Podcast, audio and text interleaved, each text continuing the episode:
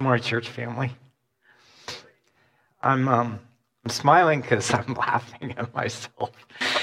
Um, you all should do this sometime. I'm laughing at myself because um, it's kind of funny uh, when you don't do this vocationally, like Derek, or um,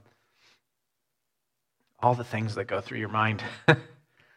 what if Nick forgets to turn the mic off and you all hear me sing? That would be a disaster.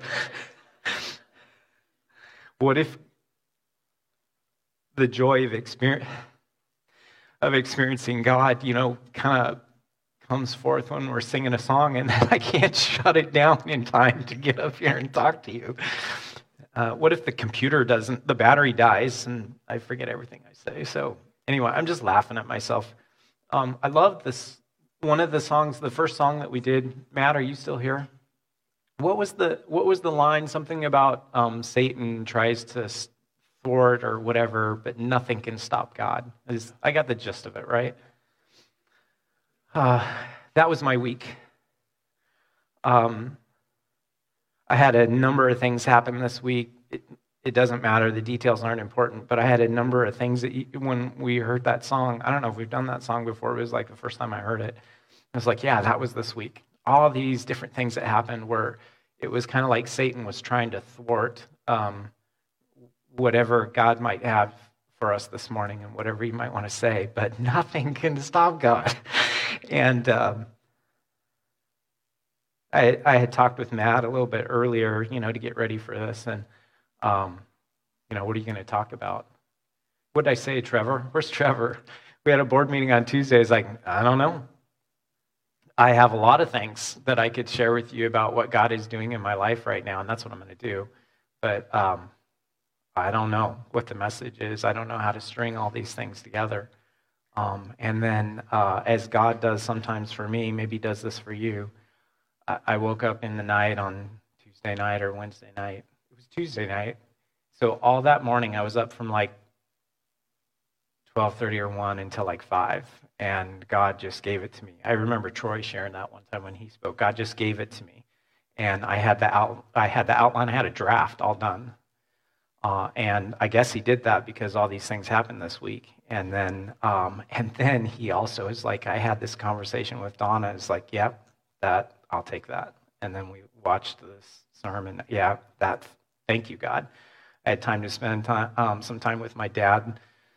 Yep. Uh, so nothing can stop God. Um, so maybe I should get started here. Uh, my name's Mike. I'm one of the elders on, on staff here. And um, just so you know, I'm going to, uh, I think the foundation for what I'm going to talk about today is from Ephesians 3. So um, I'll, I'll, read that here in a minute. But if you want to go to that in your Bibles.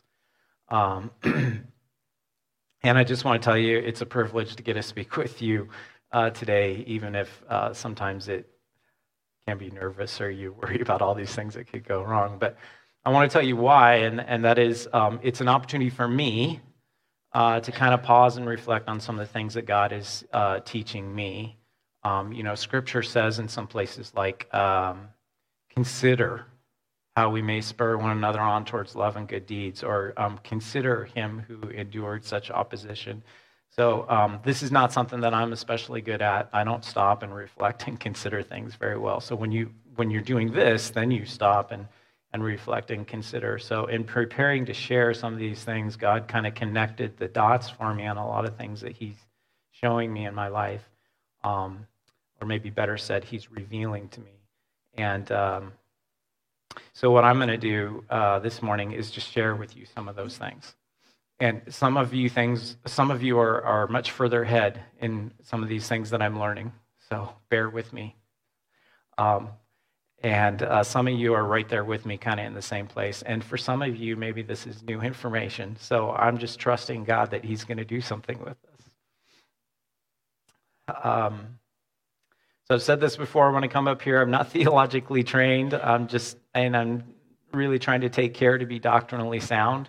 Uh, but one of the things that uh, God's word says, right, and this applies to all of us in 1 Peter 3:15, he talks about always be prepared to give uh, the reason for the hope that you have. So I should be able to, on a moment's notice, come up here and tell you about the reasons for the hope that I have and what God's doing in my life. And you should too. Maybe not up here, but you know, in your day-to-day life and everything. So uh, on that note, let's let's pray real quick, and then I'll, I'll go through some of these things. Father God, we just invite you here this morning. Uh, thank you and praise you for who you are and what we know about you. We thank you for revealing yourself to us. We thank you that you are sovereign over everything, Lord. Jesus, we thank you for uh, all that you did and the sacrifice that you uh, went through and all that you endured to make a way possible for us to be restored with you. And Spirit, I just invite you to uh, open our eyes and our ears and give me the words to say so that you will accomplish whatever it is that you want to accomplish this morning. We give you all the praise and honor and glory. Amen. I'm crying because I'm just proving that I'm the crying elder on this team. I, these are tears of joy. I am happy. I am so thankful for all that God has done for me and getting to experience his love. And thank you because that takes us right into Ephesians 3. So Ephesians 3 16 to 19 says, I pray, this is Paul talking uh, to the church in Ephesus, of course, but I pray that out of his glorious riches he may strengthen you with power through his Spirit in your inner being, so that Christ may dwell in your hearts through faith. And I pray that you, being rooted and established in love, may have power, together with all the Lord's holy people, to grasp how wide and long and high and deep is the love of Christ, and to know this love that surpasses knowledge that you may be filled to the measure of all fullness of God. Just land on that. And to know this love that surpasses knowledge. We can, we can know about God and know about his love, but to, to know it in a way that surpasses knowledge is to experience it. And, that, and that's why I get emotional sometimes. I've had the opportunity to experience God's love. I know you have too, and it just moves me. So last time I had this privilege to talk with you back in May. I talked a little bit about openness. And uh, before coming back to Ephesians 3, I just want to revisit that um, this morning and dig a little bit deeper. So, I had spoken before about the inclination of my heart. Um, is the inclination of my heart, in other words, open to God's plan for my life? Uh, am I open to what He may have for me to do? So think of like Isaiah uh, 6 when He says, Here I am, Lord, send me. Uh, or am I open to whatever the next thing is uh, that he wants to show me? And that could be something about him, or it could be something about me. Um, so I spent a little bit more time uh, considering this and what does it really mean to be open to God? Um, so uh, if you go to Webster's dictionary, which I oftentimes do when I'm reading through my Bible to try and understand some of these things better, we use the word open a lot in our language and it's and it's used in a lot of different ways in god's word too. So the ones that really apply or the context of what we're talking about here for openness. Um, one definition is having no enclosing or confining barrier.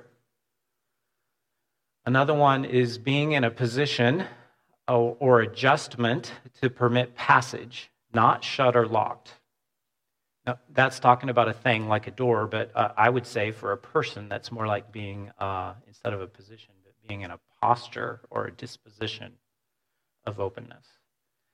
Um, and another one, characterized by ready accessibility and usually generous attitudes, such as willing to hear and consider or uh, to accept and deal with and then responsive was a big big word in there. If you use it as a verb, uh, it's very similar. It's to make available, to make accessible, uh, or to give access.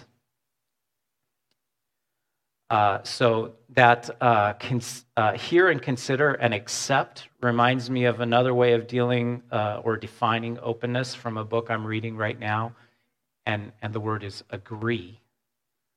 Do I agree with God about something? Right? If I, if, if I read something, I just, I'm not going to accept that.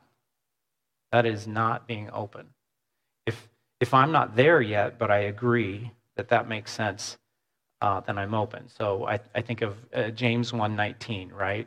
Um, we should all be uh, uh, quick to listen, slow to speak, and slow to become angry. I agree with God on that. I have not mastered it, but I agree with Him on it. So, um, reading a book on it, that's Webster's dictionary, but maybe it's a good idea to go to God's word, right? So, Psalm 78 1 says, Listen to my instructions, open your ears to what I am saying. And Psalms 119 18 says, Open my eyes to see the wonderful truth in your instructions. And then Isaiah 35 5, where Isaiah is, you know, talking to the, uh, Israelites, and God's doing all that He's doing, working on them. And Isaiah says, And when He comes, He will open the eyes of the blind and unplug the ears of the deaf. And then just one more thing on openness, a quick aside here. This is a new thought that came to me this week as I'm, as I'm thinking about this. I don't have the answer to this, so maybe some of you can help me. Um, I didn't see anything about this when I went through Webster's dictionary uh, definitions, but as I consider, um, is, is it one thing? It's one thing to be open to receive some great truth about God, right? Um, but it's another thing altogether um, to receive some truth about myself um, something that might not be in alignment with the ways of Jesus. And, and there's also a difference between being open or being available to serving God in some way, generally speaking. Uh, but am I willing, am I available to serve Him at the moment when I have something different on my agenda that I would prefer to be doing? Like watching a football game or whatever it might be. So I, the new thought that I had is I wonder if surrender is part of openness. Am I willing to surrender my agenda? So, to me, openness seems to be about invitation to God, agreement with God, responsiveness to God, and availability for God. So, now finally, here's the question I want to ask all of us are you living in your circumstances? Now, um, first of all, we all do to some extent, so don't beat yourself up if, if you feel like God's really talking to you on this one. Uh, but uh, so maybe a better question is how much are you living in your circumstances, or how often are you in your circumstances, or just simply are you stuck in your circumstances? Um, and, and there's a deeper question here because obviously we're all alive, we're all going through life, and we're experiencing things. So, yes, we're, we're in our circumstances. Um, it, does it change it for us if we think about it? Are you dying in your circumstances? And uh, you could all obviously answer yes to that too, because we're all in the process of dying and going through stuff. So, so really, the, um, the deeper question um, that I'm trying to get at as I think about this is kind of in the theme of what Jesus said when he was speaking to the woman at the well in John 4, and he um, he was asking her for a drink, and she said something about you know getting the water, and Jesus answered her. He said, "If you knew the gift of God and who it is that asks you for a drink," speaking about himself, you would have asked him, me, Jesus. You would have asked him, and he would have given you living water. Whoever drinks the water I give them will never thirst. Indeed, the water I give will become in them a spring of water welling up to eternal life. So, the, the, the, deeper question that I'm asking about circumstances is really where is your life?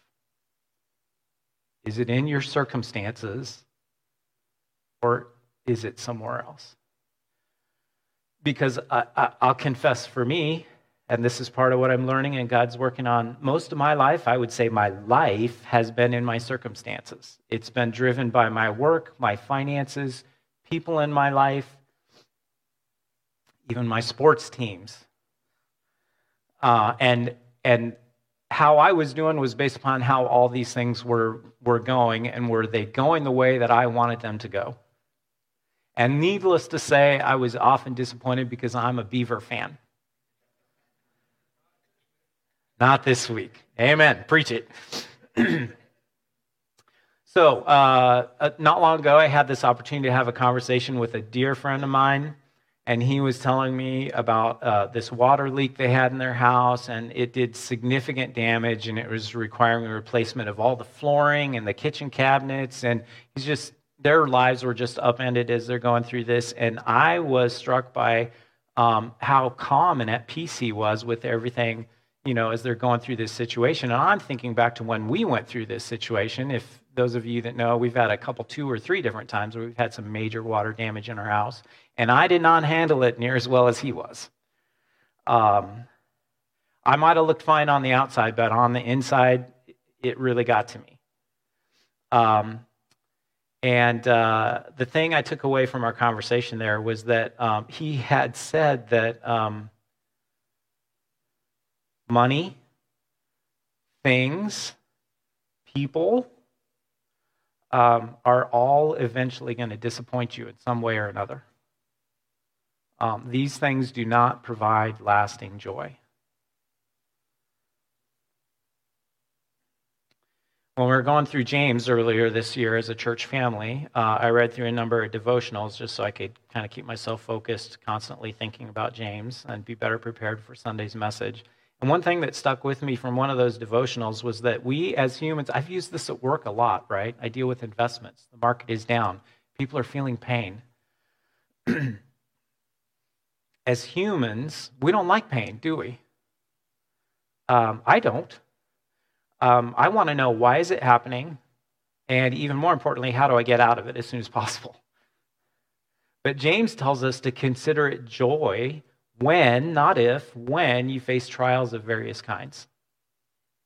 And I would love to go deeper on this because God is showing me so many different implications of that, but we don't have time for that today. That's another, another message, another talk. Um, but um, Jesus told us, right? In this world, you'll have trouble. And, and if you read through Peter and, and uh, Paul, they talk a lot about that too. So if our happiness, our joy, our peace is dependent upon our circumstances um, being the way we want them to be, then we have a big problem. And I know you all know this, but um, just it was something that God really shined a light on for me as I pulled together all these things that He's showing me if we are totally dependent upon the circumstances changing, or me working really, really hard to change those circumstances, uh, and, and by the way, I mentioned people in there, right? Have you ever worked really, really hard to change a person to get them to be who you want them to be? How'd that go for you? Donna, I apologize. Spencer, Reagan, if you're online, I apologize. So now, having said all this, I, I just want to acknowledge there are some really, really hard things that we go through in life, right? I don't want to downplay those things. Um, going through this life can bring us real pain. Um, I think of a woman I had a conversation with this week. She lost her husband of 37 years. And just coming into my office, and the markets are down, and she wrecked her car, and some other things that I just won't go through that she's crying. At first, she's angry, and then she's crying in my office. Um, I think. I think of a young couple, you know, experiencing the pain of a stillborn baby. I think of conversations I've had with people in struggling marriages. There are some really, really hard things, and this is really painful. Um, and then some of these things are things that are not ever going to change. You lose your spouse, they're not coming back. You have to recreate your life, as one client said to me one time. So, our only hope for real peace or rest or joy in this life is if our life is in Jesus. Now, I'm not going to stand up here and tell you then, okay, so you need to put your focus in Jesus. You just need to work really hard to focus on Him. That's where your fo- focus should be, but I'm not going to give you this checklist of ways through your own effort how you can make this happen, okay? What I've experienced for me, what I'm learning, and this is where I come back to this idea of openness in Ephesians.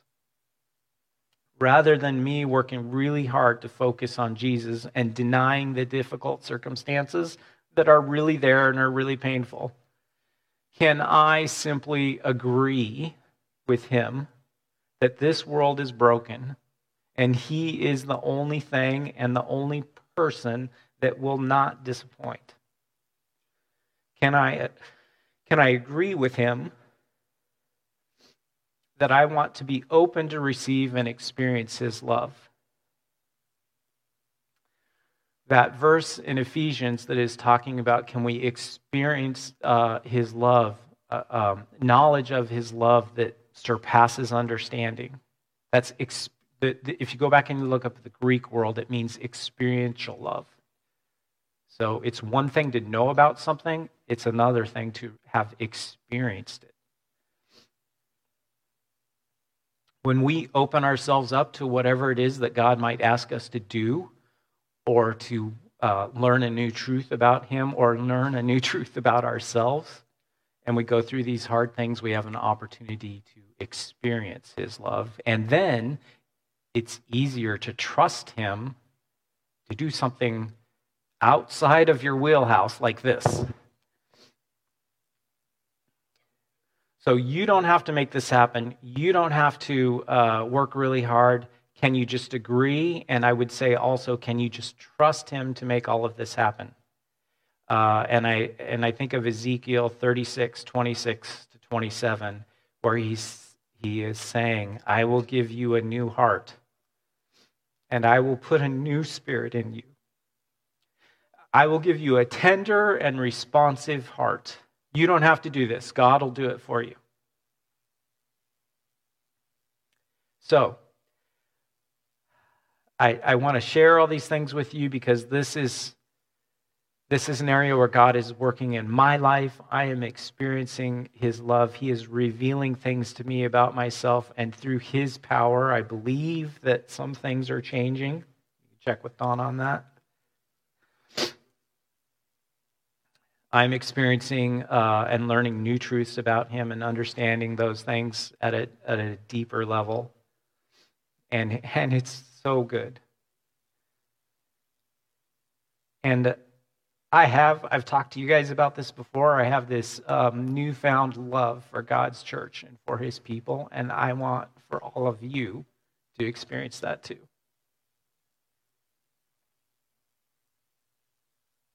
So, join with me in prayer as we close. Father, we just again thank you and praise you for who you are, all that you've done, your love for us. We don't deserve it. In fact, we're, we're enemies, doing our own thing, rebelling against your truths, your ways which are best for us. We just don't realize that. And you loved us and you made a way to be restored with you. And so we just thank you and praise you.